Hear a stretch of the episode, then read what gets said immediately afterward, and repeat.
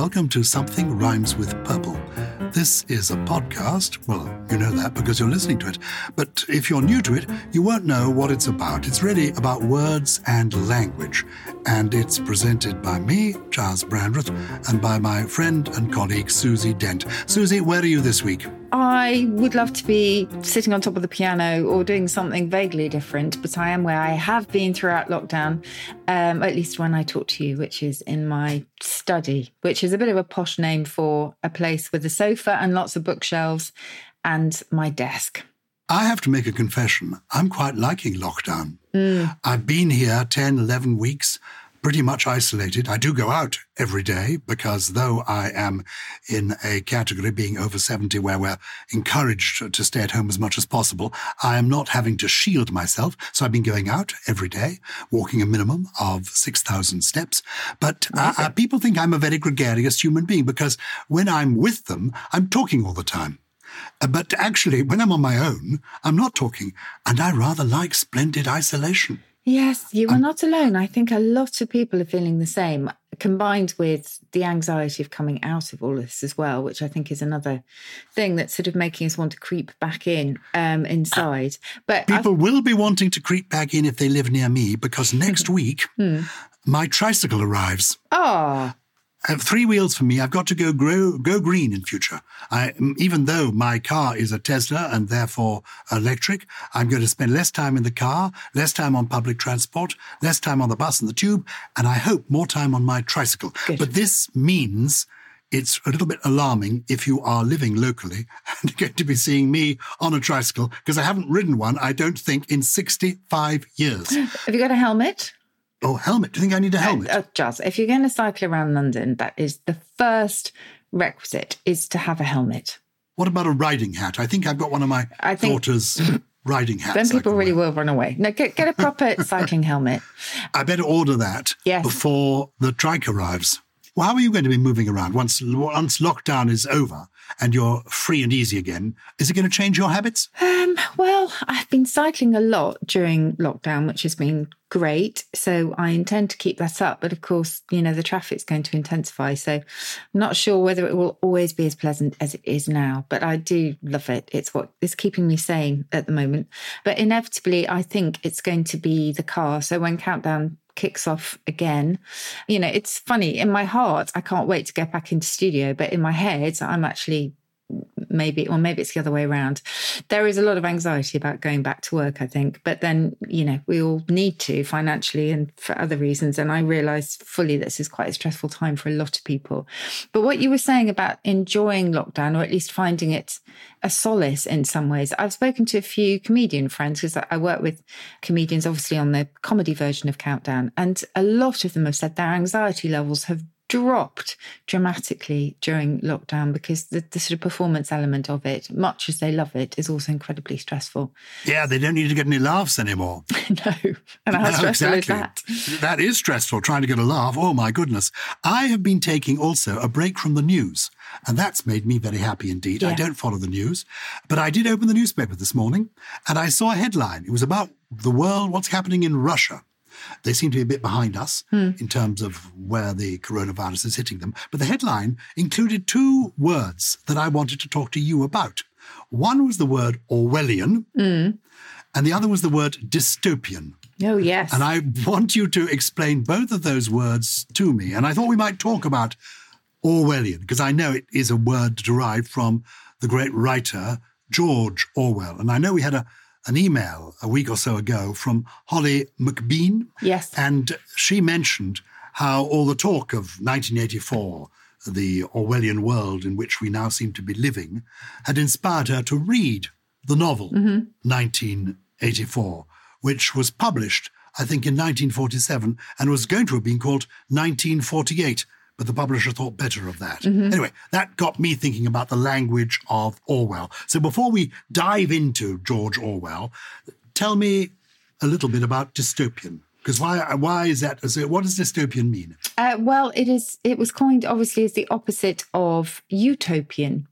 Um, ah. So the dis in there is um, something that expresses not just negative, but the sort of you know, in some ways it's a place or condition in which everything is as bad as possible as opposed to as good as possible. So it's a, a bit of Voltaire in there, almost a bit of Candidism um, for anyone who's read Candide. Candide. But um, dysphemism, for example, is the opposite of euphemism. So euphemism is the the process of making something nicer than it actually is, or you know, couching the truth, embellishing it a little bit.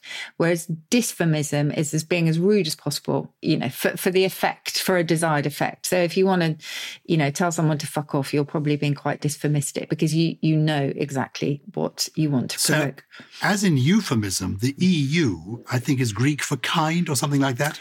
Yes. Uh, and phonism is, uh, as in phonetic, it means sound. So it's a kindly sound. So euphemism is a kindly sound. Euphony means sweet sounding, doesn't it? Exactly. And there is a great word, and I think it you'll find it in the dictionary. So if anyone can hear me tapping away, it's because I'm, as always, on the Oxford English Dictionary, which is what I spend my life doing. Yes, it is in here. It's a eucatastrophe.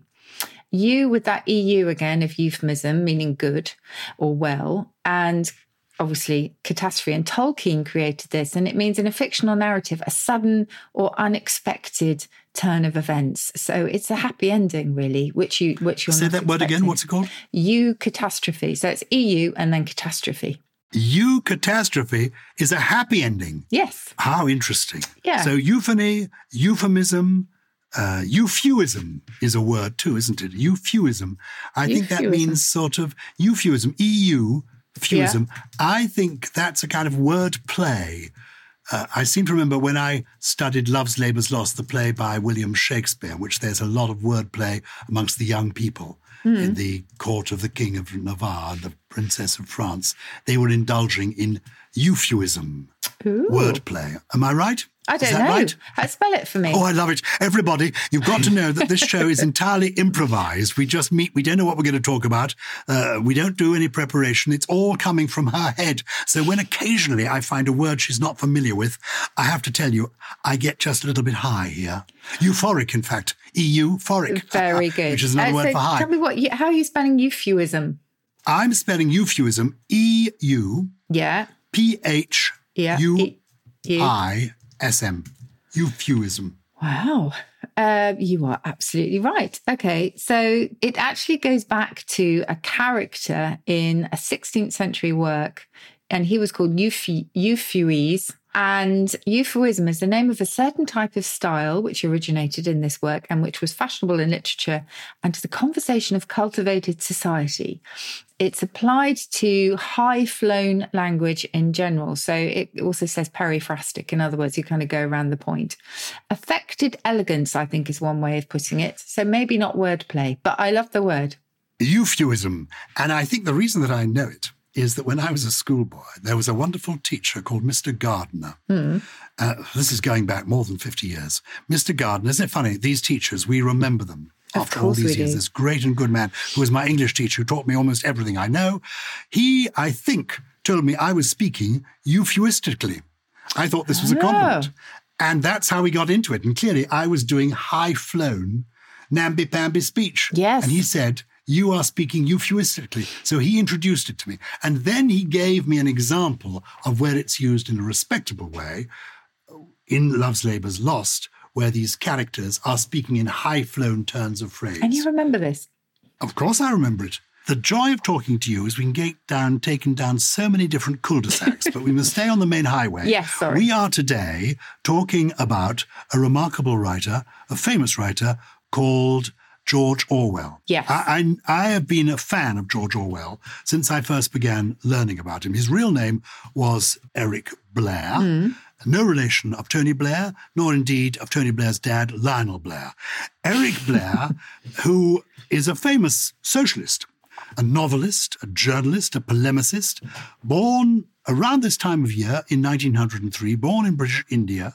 People think of him as a as a, as a socialist thinker and writer, but in fact he came from a very well-to-do family. His grandfather was a country gentleman who married um, a scion of the aristocracy, the daughter of the Earl of Westmoreland. He was educated at Wellington and at Eton, and he became a journalist. And we remember him. Well, I think of him almost every week nowadays because I work at the BBC. And when I'm, when normally, when I'm going to the BBC, I go into the One Show, And the hmm. entrance to the one show you've been, you will know Faces, a statue that was put up outside the BBC in 2017. Indeed. How do you know? Do you know the artist? I do know him because it, well, not only is he a friend of a very good friend of mine, but he's also the most brilliant sculptor. He did the Betjeman, beautiful Betjeman um, statue that you'll find at St Pancras. But also, he helped me with a book that I was writing once. Do you remember it was um, on tribal language, so the language of different professions? Oh, of course I do. And I spoke to um, someone at Madame Tussauds, who was a sculptor of the dummies there. And I then spoke to Martin about his kind of tools in trade. So I do know him and I love the statue. He's got a fag in hand, isn't he? In a slightly crumpled coat. I think he got some criticism for the cigarette, actually, because people said, Yes. you know, he would have been horrified, oh, Orwell. But actually, Martin Jennings said, well, I'm sorry, but he was never seen with that one, really. And it's got a quotation behind it, which I can't remember accurately from memory, but it's one of the things that Orwell said about freedom of speech hmm. means the freedom to be allowed to say things that people don't want to hear. Yeah. And I think that would have been Jennings' defense of putting the cigarette in his hand. Also, the freedom of actually depicting things people don't necessarily want to see. To see. exactly. He believed in the freedom of speech. And of course, he introduced us to all these words that are to do with control and lack of freedom of speech. And hmm. they, many of them come from his famous novel, 1984. Let's get into some of those. Big Brother. People say Orwellian, they mean this is a big brother world where the big brother is watching you. Did he originate that phrase? No, he absolutely didn't. Um, and there were many before him who used that. So obviously, it originally meant an elder brother, and that sense goes back to 19th century at least. That's when it was first recorded. But with the capital letters, as in a person or a state that is a bit like an elder brother, so they have authority, protective role, etc. That is early 19th century. It was only with Orwell that it really came to mean an authority that not just monitored people's behavior and kind of tried to protect them through it, but actually controlled it as well. So he definitely gave it that dystopian twist. Mm. In 1984 and in Animal Farm, he comes up with a number of phrases. Big Brother, the Thought Police. That's one of his, I think. Is that uh, original with him? It's funny. I was looking up. I, I've got here a list from the OED. This is the wonder of the OED. So you can look up an author and you can look for first quotations. In other words, were these authors the first to give us a particular word or phrase in their language? Anyway, these are the ones that it will give you for Orwell. Double Yep. Um, which is the mental capacity to accept as equally valid two completely contrary opinions or beliefs. So in 1984, Orwell says, to know and not to know, to be conscious of complete truthfulness while telling carefully constructed lies, to hold simultaneously two opinions which cancelled out, knowing them to be contradictory and believing in them both, to use logic against logic, to repudiate morality while laying claim to it, to believe that democracy was impossible and that the party was the guardian of democracy. Isn't that mm-hmm. wonderful? I mean, you just get a taste of him from that, really. Give us some more of these words of his. Okay, so that's doublethink. Newspeak. Now, I have to say, for Oh, a very long time, I thought newspeak was news speak. So I assumed it was the, hmm. the kind of the speech and, and the written word of the mass media.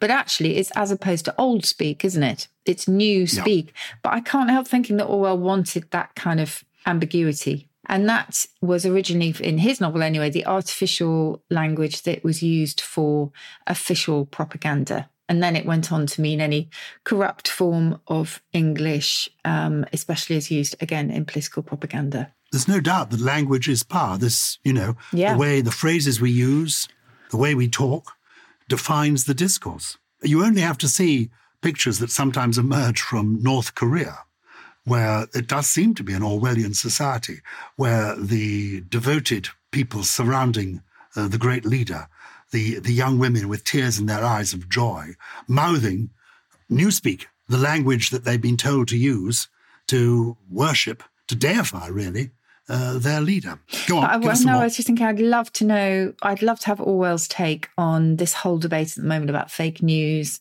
You know, so much going on at the moment. You've got politically, obviously, you've got the whole debacle with with trips to Durham, etc. Recently, you've got Trump being monitored by Twitter, um, with you know verification checks going on there. I mean, it's extraordinary, really. Just how insightful he was and how prescient he was. Anyway, so we've got Old Speak as well to go with Newspeak. Mm-hmm. Prol, short for the, prole- uh, proletarian. Oh, the proletariat. Yes. So when we when people use slang saying, you know, oh the proles, yes, that's a George Orwell it's, neologism. It's he invented that. Yeah. How interesting. Working back proles. from proletarian. Yeah and he this was in a letter that he wrote he says as to the great proletarian novel i really don't see how it's to come into existence the stuff in seven shifts that must be one of his is written from a prole point of view but of course this literature is bourgeois literature um, that's what he says there snakily I just like that one, snakily, in a snaky or snake like manner, windingly. Um, so that's a nice one. Snootily,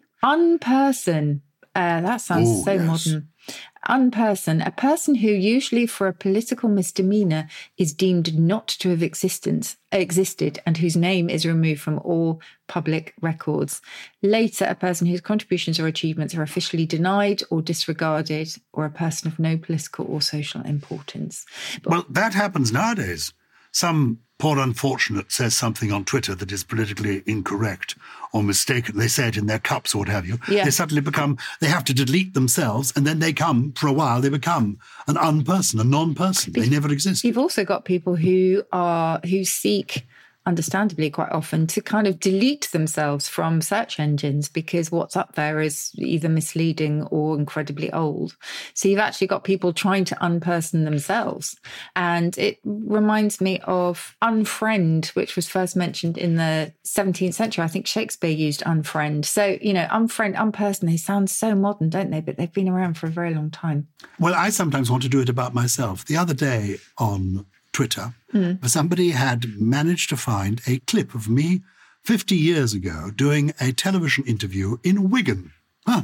Oh. Funnily enough, Wigan, one of George Orwell's books, novels, is called The Road to Wigan Pier. Yes, of course. And I am in Wigan interviewing people 50 years ago for BBC television. And I sound like you know, Terry Thomas on speed. you wouldn't believe how strangled. Hello, hello, everybody. Hello. Here we are in Wigan. This is Gyles Brandreth reporting for the British Broadcasting Corporation. You would not believe it. And I thought, oh, how can I unperson myself? How can I? And I wasn't, because I'm not sophisticated enough. I didn't know how to delete this. Well, so I did. I'm, sorry, I'm not sure you can. But, um, well, there you go. That's exactly what you were trying to do. But I, I know Orwell mostly through his writing about English and his writing about language. And um, he came up with some rules, didn't he, for effective writing, which we should come to. Well, look, why don't we, before we disappear down the memory hole, why yeah. don't we take a quick break and then we'll give you George Orwell's rules for English. But before we do, yeah. and I'm saying disappearing down the memory hole because I think that was one of his, I have taken part in two different versions of Room 101. okay. I did it many years ago with Paul Merton when he was doing it. And then more recently, I did it with Frank Skinner. It's a program where you have to choose what you would put into Room 101. Tell me what is the origin of Room 101? That's an Orwellian creation, isn't it? I think I'm sure I read somewhere that his office at the BBC was actually room 101. I think it was a torture chamber in his in, in 1984. It reputedly contained the worst thing in the world. So ah. the idea of the game show is what do you want to put in the worst thing in the world? Can I ask what you put in? Well, all I can remember putting in, I, because I've done it twice, I put in mm. loads and loads of things. I think on one occasion I put in the Royal Variety Show. uh, which was a big mistake. I just thought that was an amusing thing to say because it means I haven't been invited to take part in it since. So I put that in. and then I thought I'd put my constituents in. I thought I'd been an MP, they didn't want me, so I thought, well, I don't want you either. Yeah, so fuck you into room 101. that didn't go down too well either. There's so much of my life that I would like to unperson. Unperson, yeah. Meanwhile, I'm putting myself into room 101 now for a moment or two while we take our break. But we'll pop out of the memory hole in just a minute with George Orwell's rules for effective writing. Do you ever wonder how celebrities order food? Like, is Sarah Paulson a Diet Coke or a regular Coke girlie? Some peasant Coke? No. Or how does Sofia Vergara order a pizza? No, no, no tomatoes. I cannot eat tomatoes. Tomatoes? Yes. Are you cool mushrooms? Not really. If these are the details you need, and I know you do, I have the podcast for you. I'm Jesse Tyler Ferguson, and on my podcast, Dinners on Me, I take some notable friends of mine out to dinners in Los Angeles and New York City. Listen wherever you get your podcasts. That thing was delicious.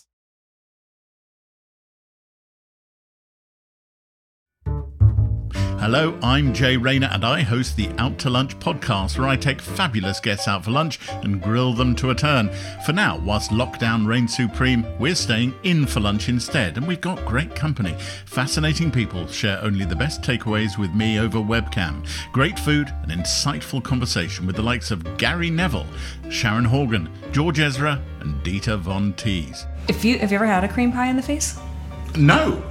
So if you, like me, enjoy food and are missing restaurants, subscribe to Out to Lunch with Jay Rayner, available wherever you get your podcasts.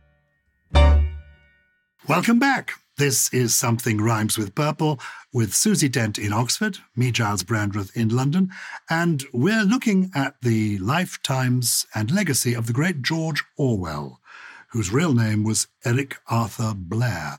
You can tell me about his pen name in a moment, but first, you mentioned these rules for effective writing. I'm a fan of them. You're not. No, I mean, that is the difference between us, isn't it? I think I am the kind of liberal hippie chick and you are more of a stickler for rules about English. It's only because it's probably slightly prejudiced on my part because I think I break a lot of Orwell's rules, which is why I've decided to discard them. But some of them I absolutely see the sense of. So, number one was never use a metaphor, simile, or other figure of speech which you are used to seeing in print. In other words, avoid the cliche, which I think is absolutely right. Um, number two, never use a long word where a short one will do. But I'm the sort of person who, when I was a child, I used to say that a slight inclination of the cranium is as adequate as a spasmodic movement of one optic to an equine quadruped, utterly devoid of any visionary capacity. when what I really meant was a nod is as good as a wink to a blind horse. Very good. Short and simple. Winston Churchill used to say, use the Anglo Saxon rather than the Latinate. Although lots Shorter, of people harder. have taken that to mean swear words, haven't they? When in fact most of our swear words, as we have discovered and established, aren't Anglo-Saxon anyway. Did, do, do the people think that? Oh, no, they're not that. People aren't that stupid. Not the people listening to this. No, but Anglo-Saxon is used as a Oh, as a euphemism, As a as a euphemism. euphemism, There you go. for a bad language. Yes. But what he's saying here is short, sharp words Yes. are better than long-winded persiflage. I think that's absolutely right. But then occasionally you will get a long word that packs a punch and actually manages to encompass a whole spectrum of emotions in it may be long, but it's incredibly pithy. Does that make sense? That's where I disagree with them. Absolutely. Like ultra crepidarian, as you know, one of my favourite words, somebody who loves to hold forth on a subject they know absolutely nothing about. But would you put that in the opening sentence of your novel? The reason I ask that is I don't like it if I'm reading a book and I'm having to have recourse to the dictionary all the time. I want to get on with the story. That put me off Dickens for for years actually, because I remember we had to read Our Mutual Friend at school, which I love now as a novel. But on the very first page, he used the word neophyte. I had no clue what that meant, and actually put it down and didn't return to it for a little while. So yes, I'm with you. A neophyte is somebody who is new to something innocent and young. A neophyte, a newcomer. That was number two. Number three, if it is possible to cut a word out, always cut it out. Get that too. Simplicity is what he's going for.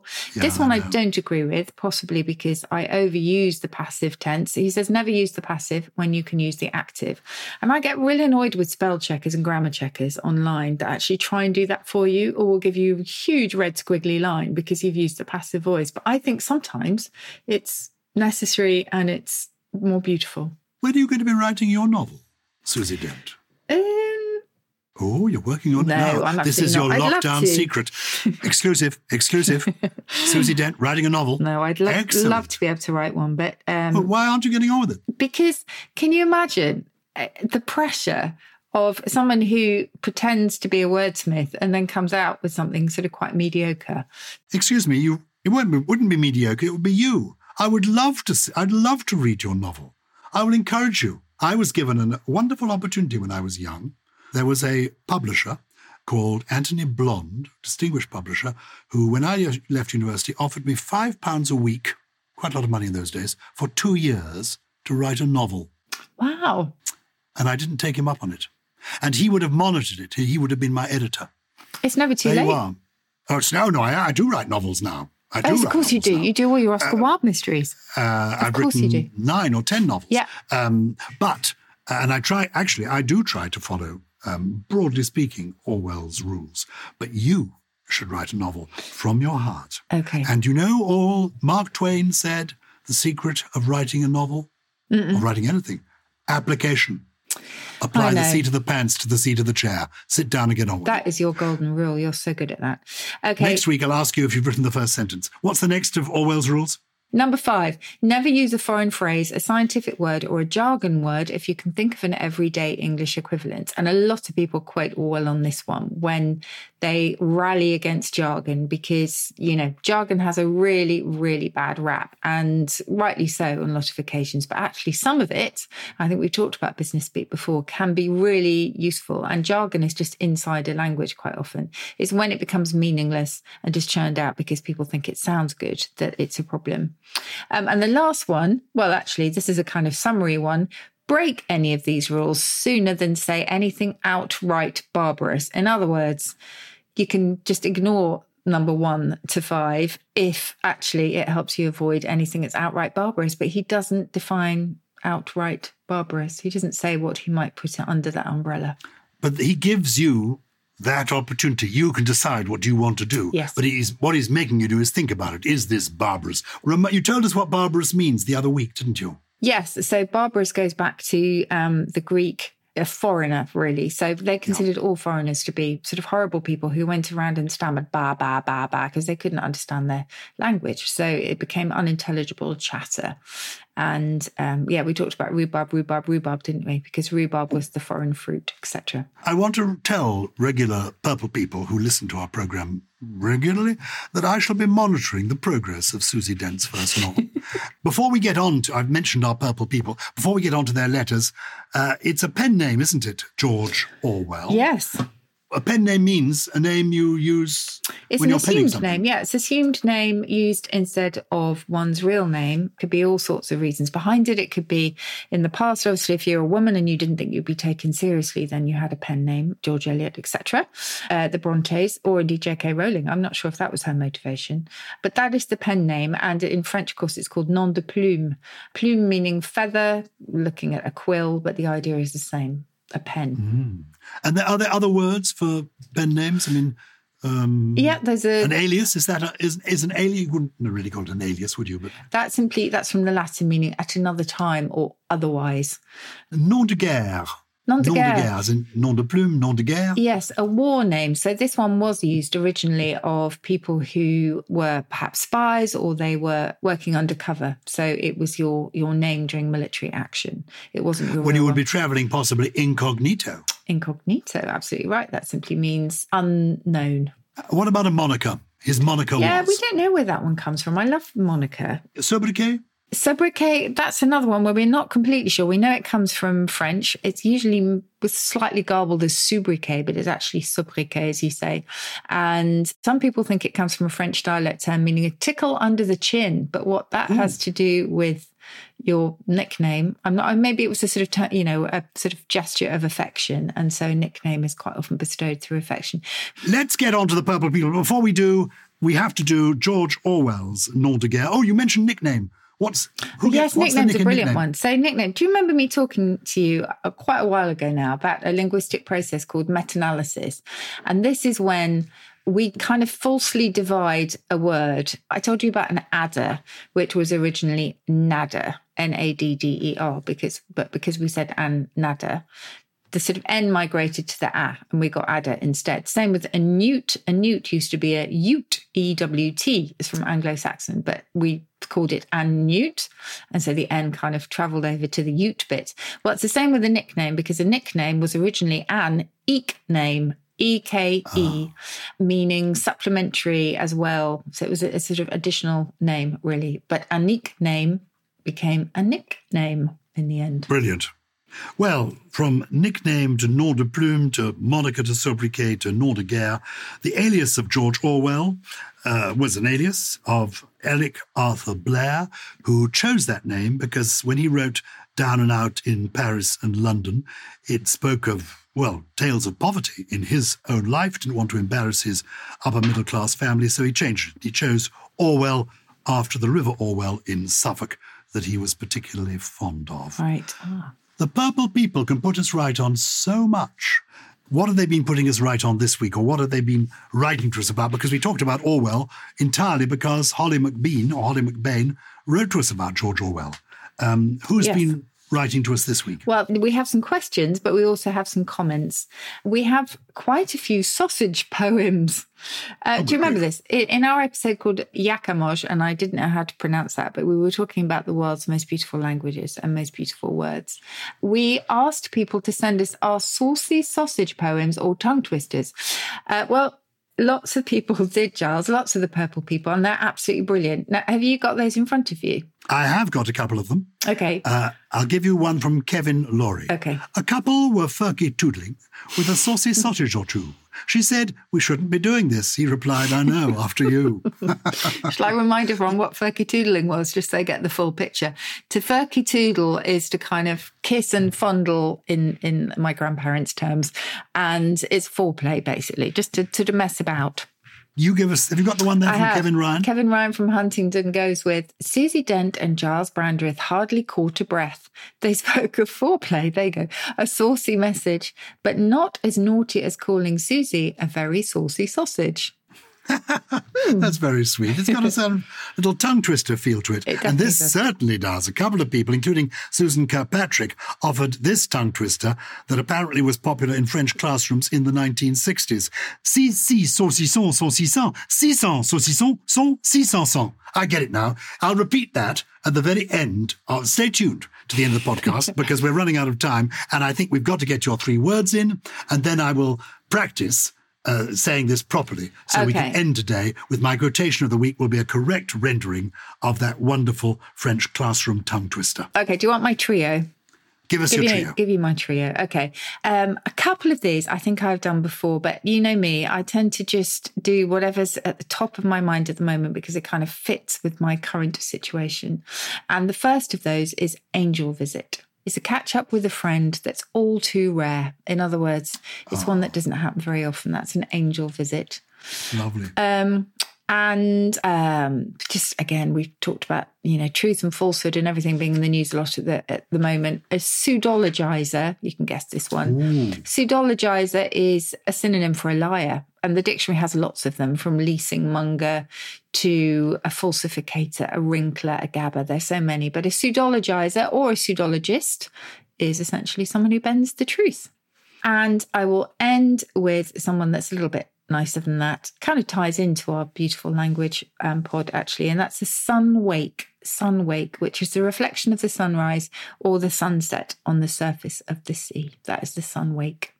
I love it. The sun wake. Beautiful, isn't There's it? been lots of apricity recently, hasn't there? Oh, there has. Although it's just getting hotter and hotter, isn't it? So n- not not so much the chilly, lots of the sunshine. Oh, I thought apricity was the warmth of the sun on your back. It is, but it's usually on a chilly day. Oh, I didn't know that. Yes, but you are Oh. apricating at the moment. So there's a linked word, which is to bask in the sunshine. You're apricating. I love a bit of apricating. Mm, me too. And I love you, Susie Dent, and I'll be with you again this time next week. And if you want to be with us and to take part in the conversation, you can tweet us or email us at purple at somethingelse.com. That's something without a G. Purple at somethingelse.com. I'm going to conclude by giving you this French classroom tongue twister from Excellent. the 1960s. Si, si saucissons sont 600, 600 saucissons sont 600. Oui, oh, oh. À la prochaine. Salut les copains. Au revoir, Suzy. Au revoir, mon ami. Something Rhymes with Purple is a Something Else production. It was produced by Lawrence Bassett with additional production from Steve Ackerman, Grace Laker, Jay, who's looking on today, and Gully. Oh, Gali, quel saucis saucisson.